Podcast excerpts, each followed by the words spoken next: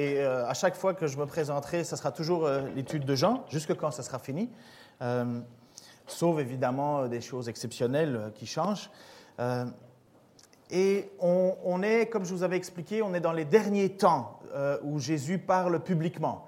D'ailleurs, à la fin de ce passage-ci, euh, Jésus va dire à un certain moment à ses disciples, euh, je ne vous parlerai plus, euh, je, ne, ferai plus de discours.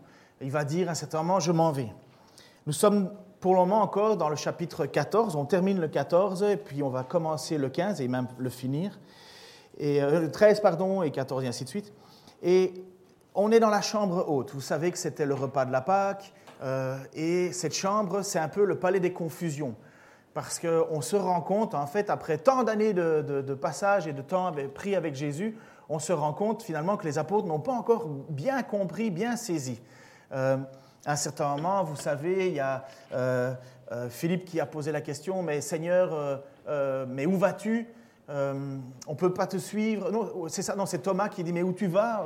On ne sait même pas où tu vas. Comment est-ce qu'on peut faire pour te suivre? Jésus leur dit, mais je suis le chemin, la vérité. À un certain moment, Jésus va dire, attendez, c'est lequel je, me trompe parfois. C'est Philippe qui va dire, mais montre-nous le Père. Et là, Jésus, un peu triste, en disant, mais enfin, ça fait tant de temps que je suis avec vous, et vous n'avez pas vu que je suis dans le Père et que le Père est en moi. Donc finalement, on se rend compte que les apôtres, ils sont, ils sont un peu perdus. Et là, Jésus va leur dire et leur enseigner, finalement, leur faire comprendre, je m'en vais, je pars, je quitte, je m'en vais vers mon Père. Et là, les apôtres, euh, faut pas croire que c'est une bonne nouvelle pour eux. Euh, c'est comme, euh, imaginons que vous apprenez à rouler en voiture, pour, ça peut arriver, hein, vous faites vos premiers cours de conduite et vous avez, vous avez appris et ainsi de suite, votre moniteur te dit, ben voilà, ça va être à ton tour tout seul, en pleine circulation et à heure de pointe. Euh, vous vous sentez, euh, c'est vrai, vous connaissez la théorie et compagnie, vous avez, mais là, vous êtes un peu pris de panique, vous ne savez pas trop comment ça va se passer. C'est euh, le jour où vous envoyez votre enfant pour la première fois à l'école tout seul, il a passé tout son temps avec maman, papa, c'était très bien, et maintenant il est tout seul, confronté, il y a comme une crainte, une panique. Eh ben, c'est la même chose pour les apôtres. ils se disent, mais voilà, Jésus, tu vas où? Tu t'en vas? Mais comment on va faire? Pourquoi? Ils n'ont pas envie, en fait, ils n'ont pas envie que Jésus s'en aille. En fait, ils ont envie d'un Jésus qui vient et qui se, qui se révèle euh, puissamment au monde et qui fout les Romains dehors et que finalement, on est juif, on est tranquille chez nous. Vous savez, c'est ce qu'attendent encore les, Juifs aujourd'hui. Hein. Les Juifs attendent un Messie humain, quelqu'un qui pour eux serait humain et qui bouterait euh, les gens de dehors d'Israël et que finalement, euh, grâce à ça, Dieu pourrait instaurer un royaume de paix un royaume de bénédiction euh, et, Israël redeviendrait le centre du monde. Euh, c'est ce que les Juifs attendent et c'est ce que certainement les apôtres attendaient, puisque pour eux, le Messie, c'était ça. C'était cet attendre un sauveur terrestre. Alors Jésus était bien terrestre, mais ils n'avaient pas compris euh, tout. Jésus va dire à un certain moment, croyez pardon, en moi, et c'était le message de la fois passée, croyez en moi, ou au moins si vous ne croyez pas en moi en tant que tel, croyez au moins avec ses œuvres. Ayez, en fait, et le mot croyez en moi, pardon, c'est l'idée d'avoir confiance. Ayez confiance en moi. Ce que je vous le dis, ce que je vous dis, vous pouvez vous y accrocher. C'est solide, c'est c'est approuvé de Dieu, parce que lorsque je parle, c'est Dieu qui parle. Je ne dis rien de ce que mon Père ne veut pas que je dise. Et là, on se rend compte, euh, en étudiant ces passages, qu'on rentre dans le, ce qu'aujourd'hui on appelle la Trinité, qui est le fait de l'action et de l'interdépendance entre Dieu, euh, le Fils et le Saint-Esprit. Et dans ces passages-ci qu'on aborde, ça en est très très présent. Donc Jésus va dire à, ses apôtres, Ayez foi en moi. Et ensuite, il va leur annoncer son départ. Et là, ils sont un peu perplexes et inquiets même. Et voici, on va commencer par euh, les versets 12 à 20 dans le texte. Vraiment, je vous l'assure, celui qui croit en moi accomplira lui-même les œuvres que je fais. Il en fera même de plus grandes parce que je vais auprès du Père.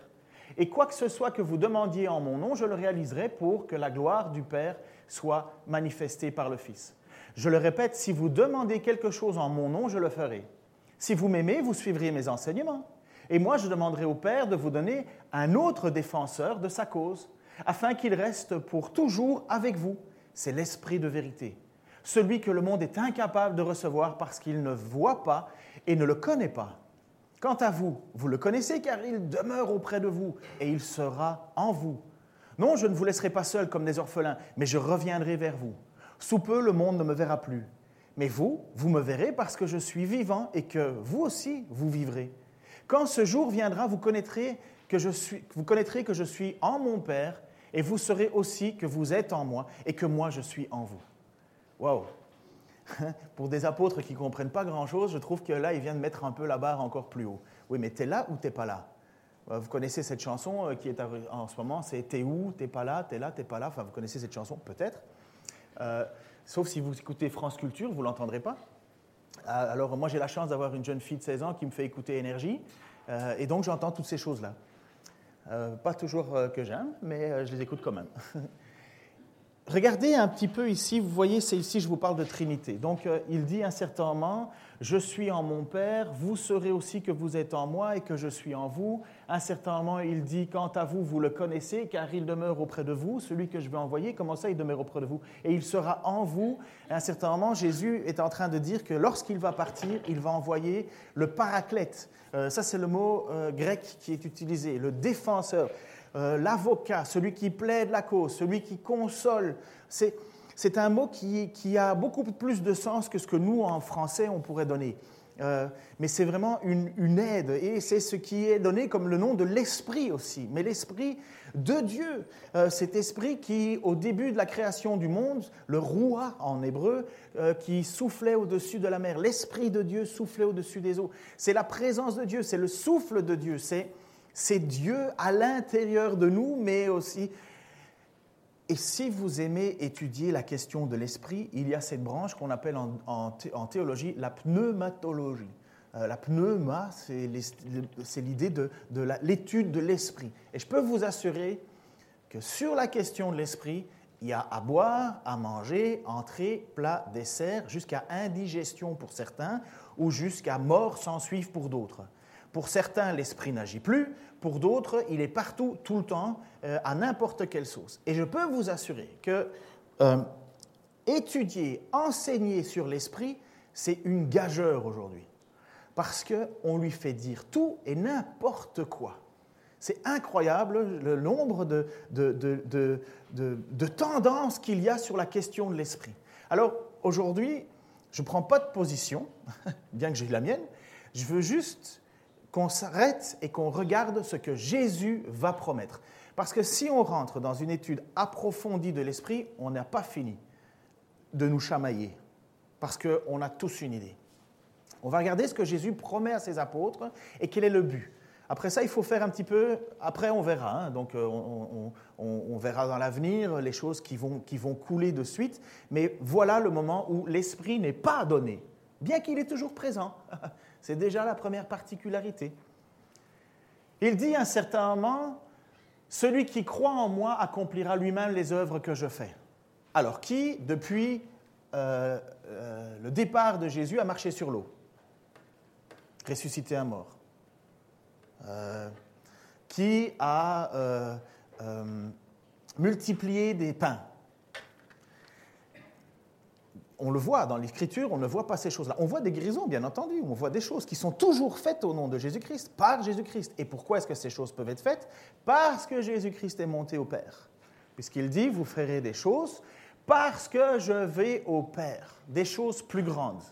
Certains imaginent que des choses plus grandes, ça voudrait dire qu'on aurait plus de puissance que Jésus lui-même. Et donc on fera des choses plus grandes que Jésus lui-même a faites. Ça, c'est une incompréhension du texte.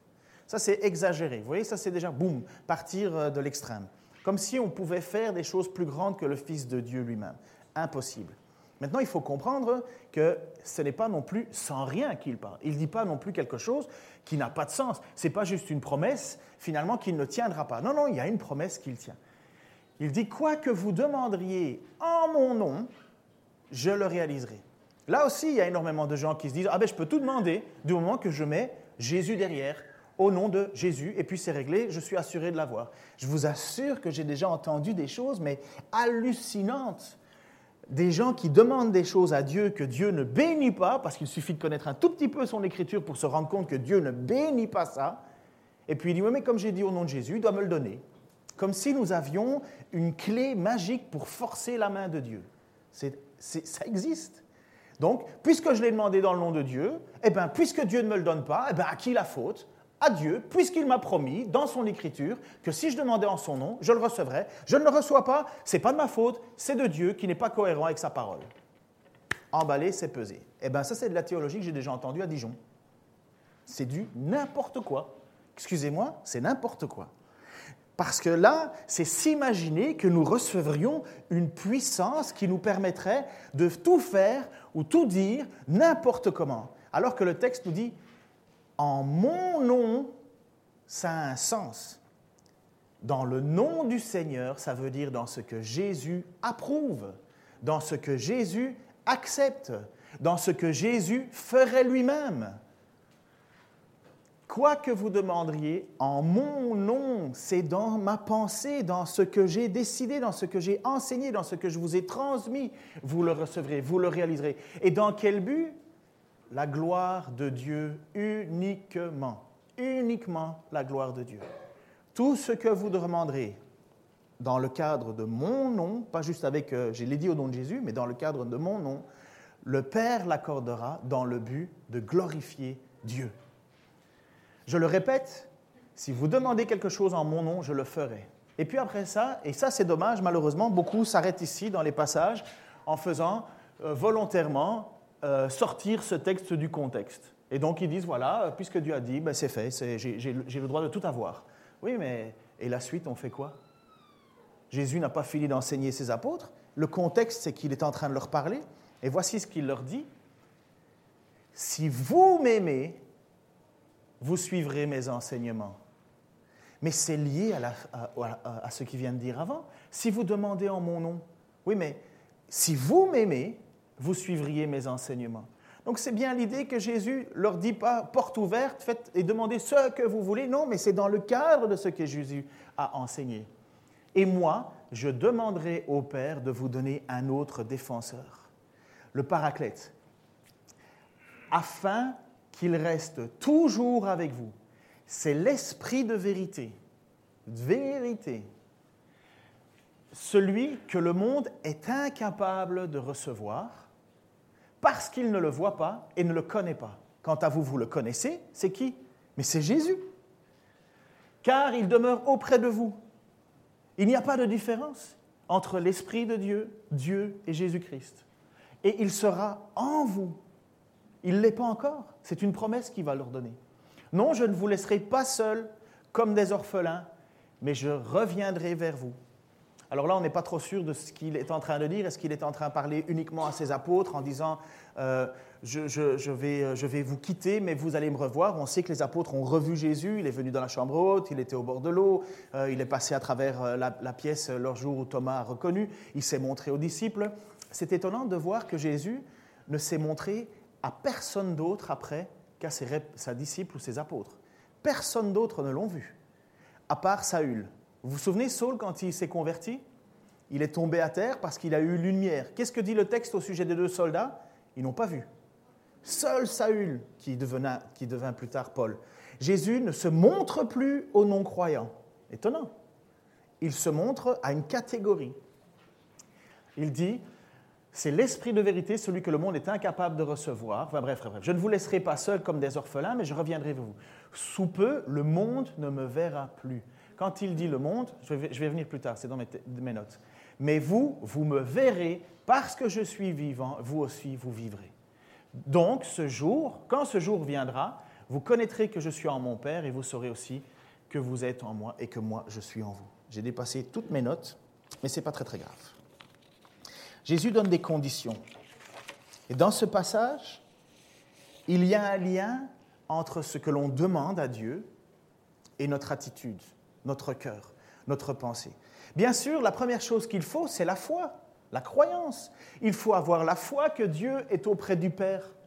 Il faut avoir la certitude que lorsque tu pries Dieu, euh, Jésus, Jésus a le pouvoir de réaliser des choses puisqu'il est auprès du Père, puisqu'il peut intervenir. Donc la première démarche, la première chose qu'il faut, c'est la foi. Jésus n'est pas nulle part, il est auprès du Père. Et lorsqu'on prie au nom de Jésus, lorsqu'on prie Jésus pour quelque chose, Jésus l'accorde parce qu'il est auprès du Père, mais la première chose qu'il faut avoir certitude, c'est, avoir, c'est croire cela. Si on prie et finalement on se, on se dit, oh ben, ça ne peut pas arriver, c'est pas possible. Euh, de toute façon, on ne sait pas trop euh, si Jésus est un personnage vrai, pas vrai, euh, une idée aussi. Non, la première chose qu'il faut avoir cette certitude, c'est ce que Jésus dit aux apôtres, mais il faut avoir la foi. La deuxième chose, c'est qu'il faut de l'amour pour Jésus. Vous savez, avoir la foi que quelqu'un a existé, c'est une chose, mais avoir de l'amour pour quelqu'un, c'est différent. Un bête exemple, ma femme, elle existe. Elle est là, on peut la toucher. Enfin, touchez pas, mais on peut la toucher, je veux dire. C'est visible. Mais j'aime ma femme. Le président de la République de France, il existe. Mais, vous comprenez, ce n'est pas la même chose qu'il lit ma femme et moi et le président. Pourtant, ils existent tous les deux. Mais l'amour qu'on a, voici ce que dit Jésus, si vous m'aimez, si vous m'aimez, la première chose à savoir, premièrement, la foi, avoir la certitude que Jésus est bien auprès du Père. La deuxième chose, avoir un amour pour Jésus. Et vous savez qu'est-ce qui, authentifie votre amour pour Jésus? Jésus. Jésus. C'est Jésus qui va dire, euh, mais je ne vous connais pas. Vous connaissez mon nom, mais moi je ne vous connais pas. Comment savoir que vous avez l'amour pour Jésus? L'épître de Jean, elle n'est pas compliquée. Elle dit, ben, l'amour que tu as pour les frères et les sœurs. Ah, ben oui, parce que tu dis que tu aimes Dieu, mais que tu n'aimes pas ton frère, tu es un menteur. Donc dire qu'on aime Jésus seul et pas les gens autour, qui appartiennent à Dieu, ben, c'est pas aimer Dieu. Encore une fois, une façon que Dieu lui-même authentifie son amour. Et après ça, et c'est pas tout, donc premièrement foi, deuxièmement amour, troisièmement obéissance. Obéissance à l'enseignement que Jésus a donné pour agir, penser et accomplir comme lui il l'a enseigné. Si vous m'aimiez, vous obéiriez. Donc voici le triptyque. Premièrement, avoir la certitude que Jésus est bien au ciel avec son Dieu, avec Dieu, pardon, notre Dieu aussi, qu'il est, qu'il est avec lui et qu'il peut accomplir ce qu'on lui demande. Deuxièmement, nous devons avoir un amour pour lui. Ce n'est pas une petite prière comme ça en disant demande à ton petit Jésus pour que tu puisses avoir euh, euh, une bonne route pour euh, aller en vacances. Demande à ton petit Jésus. Fais une prière pour moi. C'est pas ça que Dieu demande. Et la troisième chose, ben, il faut obéir à ce que Dieu demande et ce que Dieu enseigne. Pensez-vous que là, dans l'enseignement que Jésus donne, ça rassure les apôtres? Pensez-vous que les apôtres, donc face à ce que Jésus leur dit là en ce moment, donc ils sont à table, hein, ils ont certainement fini de manger, euh, Judas est parti euh, faire ce qu'il devait faire, puisque, Jésus a dit, celui qui trempera avec moi le, plat, enfin dans le plat euh, me trahira, et ainsi de suite. À part Jésus et Judas, les autres apôtres ne savent pas que Judas est parti trahir. Hein. Ils pensent que Judas est allé faire des courses. ils ne savent pas, ils il, y a comme un voile dans leur esprit. Et donc, est-ce que vous pensez que tout ça, ça rassure les, apôtres? Ben non, pas du tout. Euh, et Jésus va devoir encore pousser son raisonnement et pousser l'explication un peu plus loin. Il y a comme un voile dans l'esprit des apôtres. Mais vous allez voir, ce voile est normal. Il n'est plus normal pour nous. Il est normal pour les apôtres. Verset à partir du verset 21, celui qui m'aime vraiment, c'est celui qui retient mes commandements. Mon Père aimera celui qui m'aime. Moi aussi, je lui témoignerai mon amour et je me ferai connaître à lui. Jude, qu'il ne faut pas confondre avec Judas, lui demande, Seigneur, pourquoi est-ce seulement à nous que tu veux manifester et non au monde? Et Jésus lui répondit, Si quelqu'un m'aime, il obéira à ce que j'ai dit. Mon Père aussi l'aimera. Nous viendrons tous deux à lui et nous établirons notre demeure en lui. Mais celui qui ne m'aime pas et ne met pas mes paroles en pratique, Or, cette parole que vous entendez ne vient pas de moi, c'est la parole euh, même du Père qui m'a envoyé. Mais celui qui ne m'aime pas, ne met pas, pardon, j'ai oublié le ne, ne met pas mes paroles en pratique. La preuve de l'amour que nous avons pour Jésus-Christ et inversement la preuve que l'amour a pour nous, c'est notre obéissance à ses commandements, à ce que Jésus a enseigné. C'est un argument très circulaire. Hein. Qui peut obéir? Celui qui aime. Qui peut aimer? Celui qui obéit. OK, comment on fait alors? Comment on fait pour rentrer dans ce, dans ce jeu? Puisque le monde ne peut pas obéir à Dieu puisqu'il n'aime pas. Et le monde ne peut pas aimer Dieu puisqu'il ne lui obéit pas. Mais alors qui peut obéir à Dieu et qui ne peut pas obéir à Dieu? Finalement, qui aime et qui n'aime pas? Ce n'est pas moi, ce n'est pas vous qui m'avez choisi, a dit Jésus. C'est moi qui vous ai choisi. Ça, je vais rentrer plus tard, c'est pour d'autres prédications. Mais il est impossible d'aimer vraiment Jésus sans lui faire confiance et sans lui obéir. Voici ce que c'est le texte. Il est impossible d'aimer vraiment Dieu, Jésus, sans lui faire confiance et sans lui obéir. Il est impossible de faire confiance à Dieu sans l'aimer et sans lui obéir. Et il est impossible de faire confiance. J'ai dit deux fois la même chose. Bref, il est impossible d'aimer Dieu sans lui faire confiance, sans lui obéir. Il est impossible d'obéir à Dieu sans lui faire confiance et sans l'aimer. Il est impossible de faire confiance à Dieu sans l'aimer, sans l'obéir. Comprenez? Impossible. Je ne peux pas être juste quelqu'un qui, qui fait un rituel par obéissance si je n'ai pas une foi et une confiance en Dieu, en Jésus, en Jésus. C'est impossible que je dise que j'aime Dieu si je ne fais que ce qui m'intéresse et que je ne me, me soucie pas de Dieu. C'est impossible. C'est impossible de dire que tu veux obéir à Dieu si tu ne lui fais pas confiance et si tu ne l'aimes pas. Impossible. Voilà la base de la relation qu'il faut pour avoir un véritable amour avec Dieu. On va le relire, ce passage-là, après cette petite explication. Celui qui m'aime vraiment, c'est celui qui retient mes commandements. Ce n'est pas juste les retenir, Jésus et les applique. Je peux vous assurer que j'ai déjà eu des gens qui m'ont cité la parole comme moi-même, j'étais incapable de la connaître. Mais ils ne l'appliquaient pas. Mieux vaut appliquer 10% que de ce que tu connais que de connaître 100% et en appliquer euh, rien du tout. Parce que c'est l'application qui compte. C'est l'application. C'est bien de connaître les choses, mais les connaître sans les appliquer nous accuse. Nous savions. Donc voici celui, mon Père aimera celui qui m'aime. Comment avoir la certitude que nous pouvons, que nous sommes aimés de Dieu, mais parce que nous aimons Jésus? Moi aussi, je lui témoignerai mon amour et je me ferai connaître à lui. Comment est-ce qu'il faut faire pour connaître Jésus? Ben, Il faut aimer, il faut le désirer, j'ai reçu, peut-être que cette personne va m'entendre euh, sur Internet, ce serait génial. J'ai reçu une lettre euh, récemment parce que vous savez qu'on est abonné à connaître-dieu.com et quand les gens vont sur Internet, ils regardent euh, une, petite vidéo et puis ils peuvent faire la demande d'une Bible. Et comme si les gens dans le périmètre autour de Dijon demandent une Bible, ils peuvent, en écrivant, on reçoit la possibilité de. Enfin, ils nous écrivent les motifs et où l'envoyer et on leur envoie une Bible. Et grâce à votre argent d'ailleurs. Donc, euh, euh, donc, on prend une Bible, on met une petite note, lettre et on leur renvoie une Bible. Et il y a quelqu'un qui m'écrit, tout simplement, j'aurais peut-être dû prendre sa lettre, il dit, je ne sais pas pourquoi, je suis le seul de ma famille à avoir un intérêt pour Dieu. Il dit, je ne sais pas pourquoi, mais je sens de plus en plus le besoin de Dieu. Et pouvez-vous m'envoyer une Bible pour que je puisse mieux connaître euh, Jésus et mieux connaître Dieu? Mais d'où ça vient, ça? D'où ça vient, ça, ce, sentiment de Dieu qui vient et un certain moment, il vient nous toucher? Peut-être que c'est l'histoire de votre conversion à vous.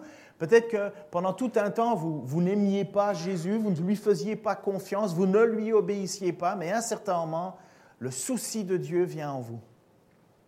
Et là, la soif de Dieu vient en vous. Et normalement, après, ça doit déboucher sur la confiance que vous avez en Dieu. C'est ce que Jésus nous annonce. Voici ce que c'est que la conversion, finalement. Et Jésus se retrouve alors à enseigner cela, et Jude lui pose une bonne question, en lui disant, mais Seigneur, pourquoi est-ce seulement à nous que tu veux te manifester et non au monde Pourquoi est-ce que c'est seulement nous qui, qui aurions droit à ta et qui, verrions ta puissance et ta présence. Et, pourquoi, pourquoi, pourquoi seulement nous? Pourquoi finalement, et ça c'est la même question que les frères de Jésus avaient posée, en disant, mais, mais puisque tu fais tous ces signes, tous ces miracles, mais, mais va donc à Jérusalem et, et, manifeste-toi, fais quelque chose de grand. On n'a pas, pas euh, une puissance comme ça pour le garder secret. Et Jésus lui dit, leur dit à ce moment-là, mon heure n'est pas venue. Et Jude, il est dans la même pensée. Il dit, mais Seigneur, pourquoi est-ce que, pourquoi est que tout est secret? Pourquoi est-ce que tu, tu, ne dis pas les choses plus clairement? Pourquoi est-ce que tu ne fais pas les choses avec plus grande autorité? Pourquoi tu, pourquoi tu, tu n'exploses pas de puissance devant tout le monde afin qu'ils reconnaissent qui tu es? Jusque-là, Jésus, il est visible, d'accord? Il est tangible, on peut le toucher, euh, on, peut, on peut essayer de le rencontrer. Euh, il y en a même certains qui essayent de lui jeter des cailloux. Et aujourd'hui, qu'est-ce qu'on dit? Et, je suis content que la majorité des historiens ont redonné un peu raison euh, au monde qui se perdait. Jésus est bien un, un homme historique. Il a bien existé. Et c'est ce, c'est ce que Jude leur demande. Mais pourquoi te cacher? Manifeste ta puissance. Jésus déclare qu'il va partir, qu'il monte auprès du Père et qu'à son retour, il ne se montrera plus au monde. Et Jude s'interroge, mais pourquoi cacher cette puissance? Jésus ne se fera plus connaître au monde. Et lorsque Jésus parle du monde, vous pensez à quoi? Quand Jésus parle à Nicodème en Jean 3 et qu'il dit Car Dieu a tant aimé le monde, est-ce que le monde pour vous, c'est les Alpes? Avec des pâquerettes, des petites marmottes qui courent, et le monde est magnifique, et le monde est merveilleux, et euh, Oh, le monde est beau. C'est quoi le monde dans ce texte-là? Le monde? Pardon? Ouais. Et pire que ça, c'est pas une distance géo, c'est pas une distance géophysique? Quand il est dit que Dieu a tant aimé le monde, ou que le texte nous dit que Jésus ne se montrera plus au monde, voici ce qu'il dit il ne se montrera plus de façon tangible aux cupides, aux rebelles, aux coupables de cruauté, aux ceux qui sont euh, euh, coupables de mensonges, de vol, le monde dans ce qui est mauvais et qui rejette Dieu. Lorsque Jésus dit ⁇ Je ne me montrerai plus au monde ⁇ il ne veut plus se montrer physiquement dans le monde dans lequel il est. Pensez-vous que c'était euh, joyeux, le ministère de Jésus-Christ, pendant ces trois ou quatre années sur Terre Pensez-vous que c'était joyeux? C'est sûr que voir des miracles, c'est chouette. Mais qu'est-ce que Isaïe nous dit? Homme de souffrance habitué à la douleur. Vous êtes Dieu. Vous veniez au milieu de votre monde. Vous accomplissez des choses extraordinaires et ceux qui vous attendent depuis longtemps vous rejettent. Ceux qui sont avec vous ne comprennent pas trop. Jésus a plusieurs fois de dire, mais combien de temps je vais devoir rester avec vous? Vous êtes la puissance qui a créé le monde géophysique. Et lorsque vous arrivez au milieu de vous, il n'y a que des moments de difficulté, des moments de tension. Et Jésus dit, le monde ne me verra plus, mais vous me verrez. Alors encore une fois, mais comment on fait pour connaître Jésus puisqu'on est tous pécheurs à la base, puisqu'on est tous du monde? Il n'y a personne qui n'est sauvé. Comment est-ce qu'on fait? Comment est-ce qu'on fait alors? Comment, est-ce que, comment on fait ce lien pour que, moi qui suis, oui, menteur, voleur, tricheur et tout ce que tu veux, comment est-ce que je fais pour connaître Jésus? Puisqu'il ne se manifestera plus à moi, il ne se montrera plus à moi. La question est bonne, hein? Apparemment non. Voici ce qu'il va dire. Je vous dis cela pendant que je suis encore avec vous. Mais le défenseur, le Saint-Esprit, le Paraclète, euh, le Consolateur, que le Père enverra en mon nom, vous enseignera toutes choses et vous rappellera tout ce que je vous ai dit moi-même. Je vous pars, mais je vous laisse la paix. C'est ma paix que je vous donne. Je ne la donne pas comme le monde donne. C'est pourquoi ne soyez pas troublés, n'ayez aucune crainte dans votre cœur. Jusqu'à présent, ça a toujours été Jésus qui était le personnage public. Les apôtres ont été comme des élèves, ils n'ont fait que suivre. C'est Jésus qui enseignait, c'est Jésus qui guérissait, c'est Jésus qui montrait les signes de sa puissance. Et il fallait qu'il le fasse, parce que ces signes étaient là pour prouver qu'il était le Fils de Dieu. Mais lorsqu'il va partir, qu'est-ce qu'ils vont faire les apôtres? Comment est-ce qu'ils vont faire pour parler de ce royaume? Parce que qu'est-ce que Jésus parle bien du royaume de Dieu? Qu'est-ce que Jésus parle bien du ciel? Personne n'a jamais parlé avec autorité comme lui. Mais Jésus dit à ses apôtres, je m'en vais. Et qu'est-ce qu'ils vont faire, les apôtres? Eh bien, Jésus leur dit, je vais vous envoyer le consolateur. Je vais vous envoyer le Saint-Esprit. Et ce Saint-Esprit a pour but de continuer l'œuvre de Jésus. Jésus dit qu'il ne se montrera plus au monde, mais il dit à ses apôtres, vous allez recevoir une puissance, la puissance qui vient de Dieu, le Saint-Esprit, le consolateur, euh, le défenseur, pardon, il viendra de Dieu et il sera euh, là pour vous enseigner ce que je vous ai dit. Il enseignera toutes choses et il vous rappellera ce que je vous ai dit. Si Jésus n'avait pas envoyé le Saint-Esprit, l'Église n'existerait pas. Vous savez ça? L'Église n'existerait pas. Jésus n'a pas bâti une Église. Jésus n'a pas euh, euh, fait en sorte qu'il y ait un lieu de culte euh, qui lui rende un culte. Il avait douze serviteurs, douze apôtres qu'il a choisis, et il a parcouru en annonçant un message. Mais Jésus n'a pas commencé l'Église. Jésus n'a pas fait de si grandes choses que cela. Regardez la carte du monde. La Galilée, c'est microscopique. Hein. Euh, les Romains, ils n'en avaient rien à faire hein, de Jérusalem. Nous, on regarde ça comme si c'était un endroit, parce qu'on le lit régulièrement, mais à l'époque, euh, au niveau euh, géopolitique, ça compte pour rien. Hein. Mais Jésus dit, je m'en vais, mais je ne vous laisserai pas orphelin, je vous envoie ma paix. Quelle paix? L'Église a commencé à quel moment? Vous savez? Officiellement, l'Église a commencé quand? Non, pas la date, l'événement. Eh, euh, n'ayez pas peur, hein, ce n'est pas parce qu'on est baptiste qu'on n'a pas le droit, de dire le mot Pentecôte. Hein. À la Pentecôte, à la Pentecôte, l'Église a commencé. À la Pentecôte, c'est quoi la Pentecôte? C'est le don de l'Esprit de Jésus à son Église. Et c'est à ce moment-là que l'Église a commencé. Qu'est-ce que dit Jésus? Et d'ailleurs, il suffit de relire le passage sur la Pentecôte pour voir que lorsque Pierre se met à parler, il enseigne au sujet de Jésus. Il commence à enseigner au sujet de Jésus. Il parle.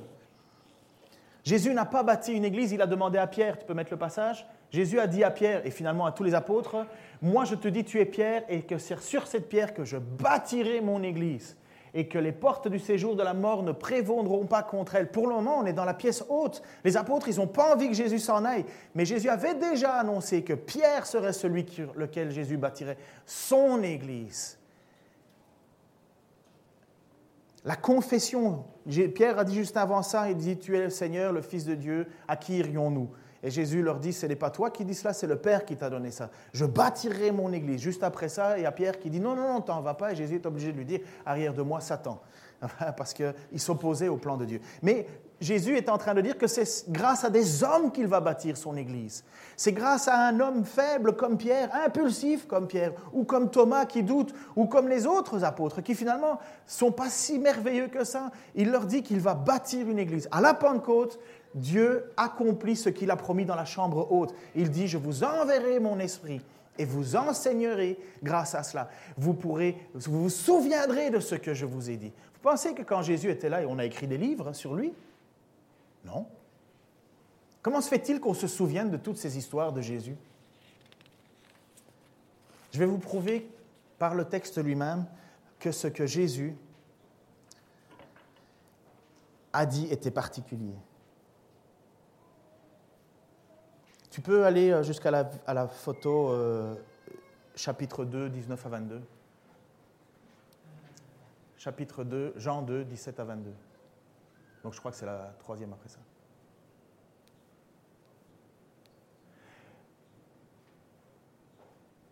On va y arriver. Après, après, après. Voilà, merci beaucoup. Donc on est dans le ministère de Jésus les apôtres sont avec lui. Il y a des choses que Jésus accomplit et qu'ils ne comprennent pas. Et Jésus va leur dire, plus tard vous comprendrez, quand l'Esprit sera là, quand vous aurez l'Esprit. Jésus leur répondit, chapitre 2, versets 19 à 22. Détruisez ce temple et en trois jours je le relèverai. Vous vous souvenez de ce passage-là? Jésus euh, euh dans les, les, tables des collecteurs d'impôts, fait sortir les animaux. Les Juifs lui dirent, il a fallu 46 ans pour bâtir ce temple et toi en trois jours tu vas le relever? Mais il parlait du temple, de son corps, la résurrection. Il fallait que ça s'accomplisse. Quand il fut ressuscité d'entre les morts, ses disciples se souvinrent qu'il avait dit cela et ils crurent les paroles que Jésus avait dites. Ils se souvinrent par la mort, la résurrection. Une des œuvres du Saint-Esprit, c'est de nous rappeler ce que Jésus a fait. Verset 12, chapitre 12, versets 14 à 16. Jésus trouva un anon. Vous savez, quand il rentre dans Jérusalem et il monte sur un anon, euh, selon ce qui est écrit, Sois sans crainte, fille de Sion, voici ton roi vient assis sur le petit d'une ânesse. Ses disciples ne comprirent pas tout cela d'abord. Mais quand Jésus fut glorifié, donc ressuscité, monté au ciel, ils se souvinrent que ces choses étaient écrites de lui et que pour lui, il les avait faites. L'Esprit fait en sorte de nous souvenir de ce que Jésus a fait. Il nous enseigne ce que Jésus a fait. Et c'est ce que Jésus promet à ses disciples dans cette, chose, cette chambre haute. Je vous enverrai mon Esprit pour que vous puissiez, il continuera à enseigner ce que je vous ai enseigné et pour que vous vous souveniez ce que je vous ai dit. Les apôtres sont là, on commence l'Église. Et on commence l'Église sur quoi? Et si vous avez le temps, relisez la Pentecôte. Pierre sort et il enseigne sur Jésus. Juste avant que cet esprit n'arrive, ils ont peur. Ils n'ont pas de force en eux. Ils n'ont pas de, puissance qui change un homme. Ils sont encore faibles. On pourra encore avoir d'autres discussions sur le Saint-Esprit, ok? C'est certain, parce qu'on n'a pas fini sur ce sujet-là.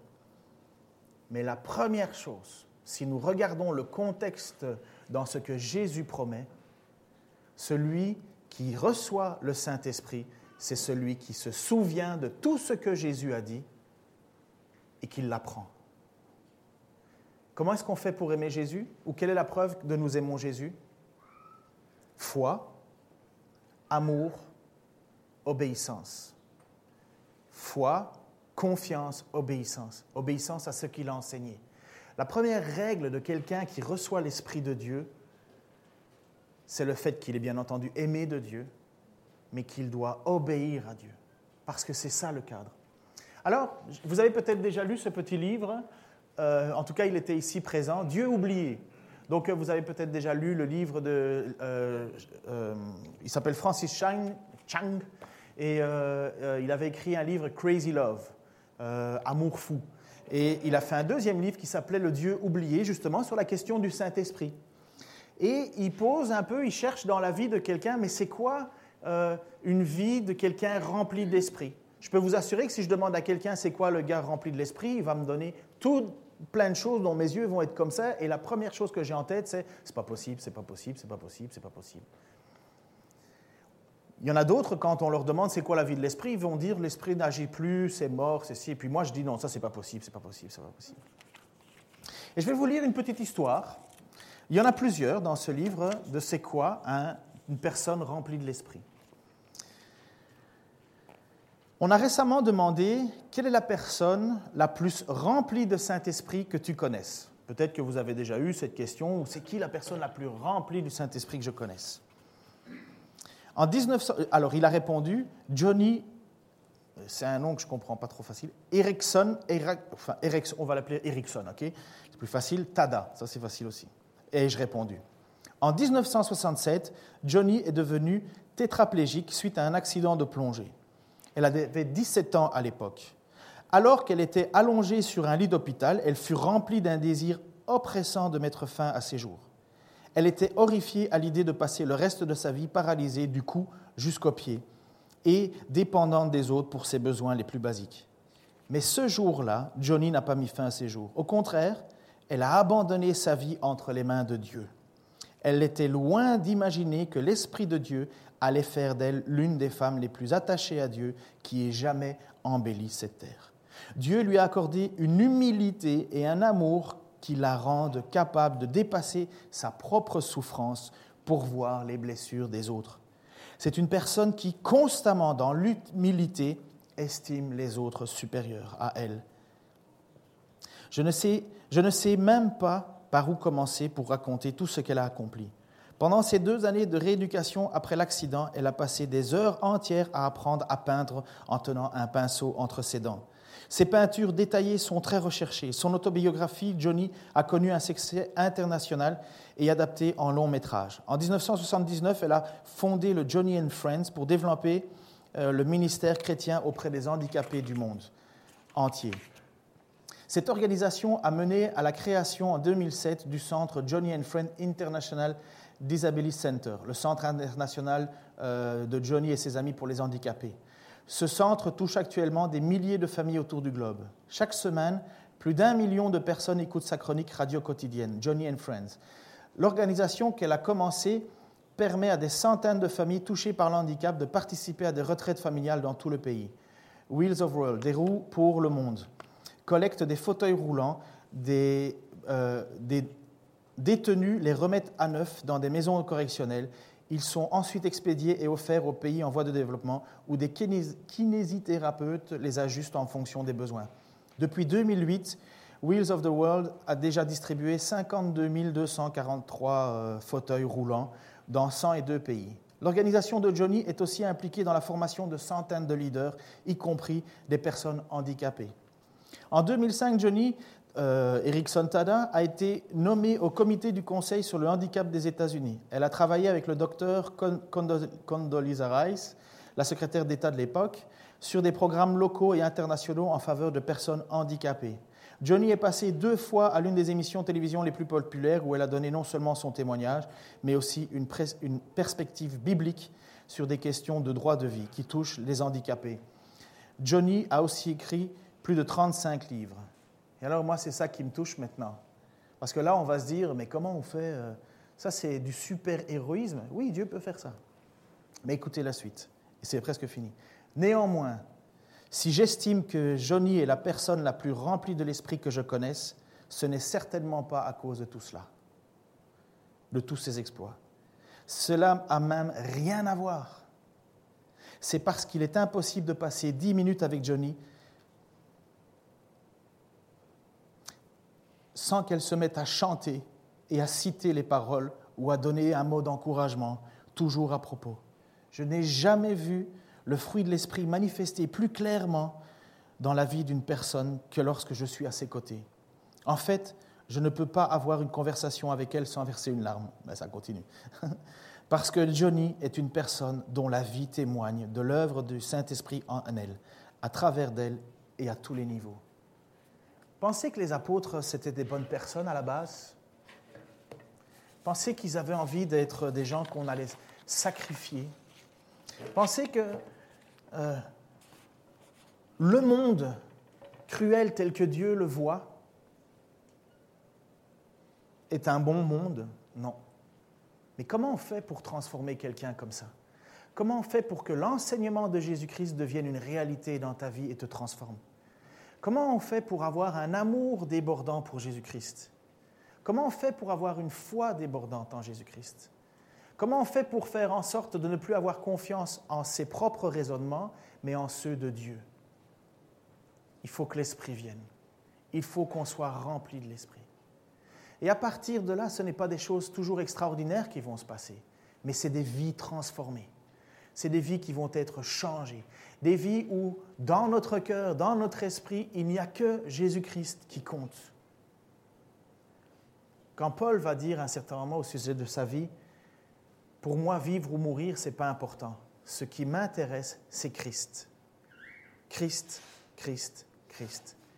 En fait, et ce n'est pas compliqué, Jésus est en train de leur dire à ses apôtres, si je ne vis pas en vous, ça ne marchera pas. Mais il faut que je m'en aille. Il faut que je parte. Il faut que j'aille il faut que je retourne auprès du Père. Et quand je serai auprès de lui, parce que j'aurai accompli le seul moyen qui vous mette en relation avec Dieu, pour le pardon de vos fautes, le pardon de vos péchés, je vous enverrai le Saint-Esprit, le consolateur. Et vous allez faire des choses plus grandes que moi. parce que vous allez bâtir mon Église.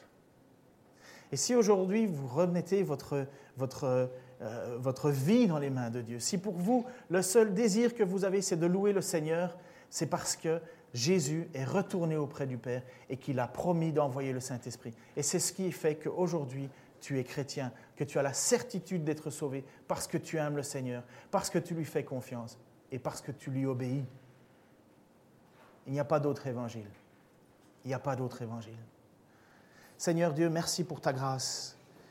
Merci pour ton amour. Parce que c'est vrai, lorsque, lorsque je me rends compte à la manière dont tu es rentré dans ma vie, Seigneur, je n'avais rien qui pouvait t'aimer, Seigneur. Je n'avais rien qui pouvait te suivre ou t'obéir. Je n'avais aucun désir, aucun désir de faire tout cela. Seigneur, mais tu es rentré en moi. Tu as fait cette grâce qui me dépasse, Seigneur. Et tu l'as fait pour bien d'autres. Je te remercie, Seigneur, que tu es monté auprès de ton Père.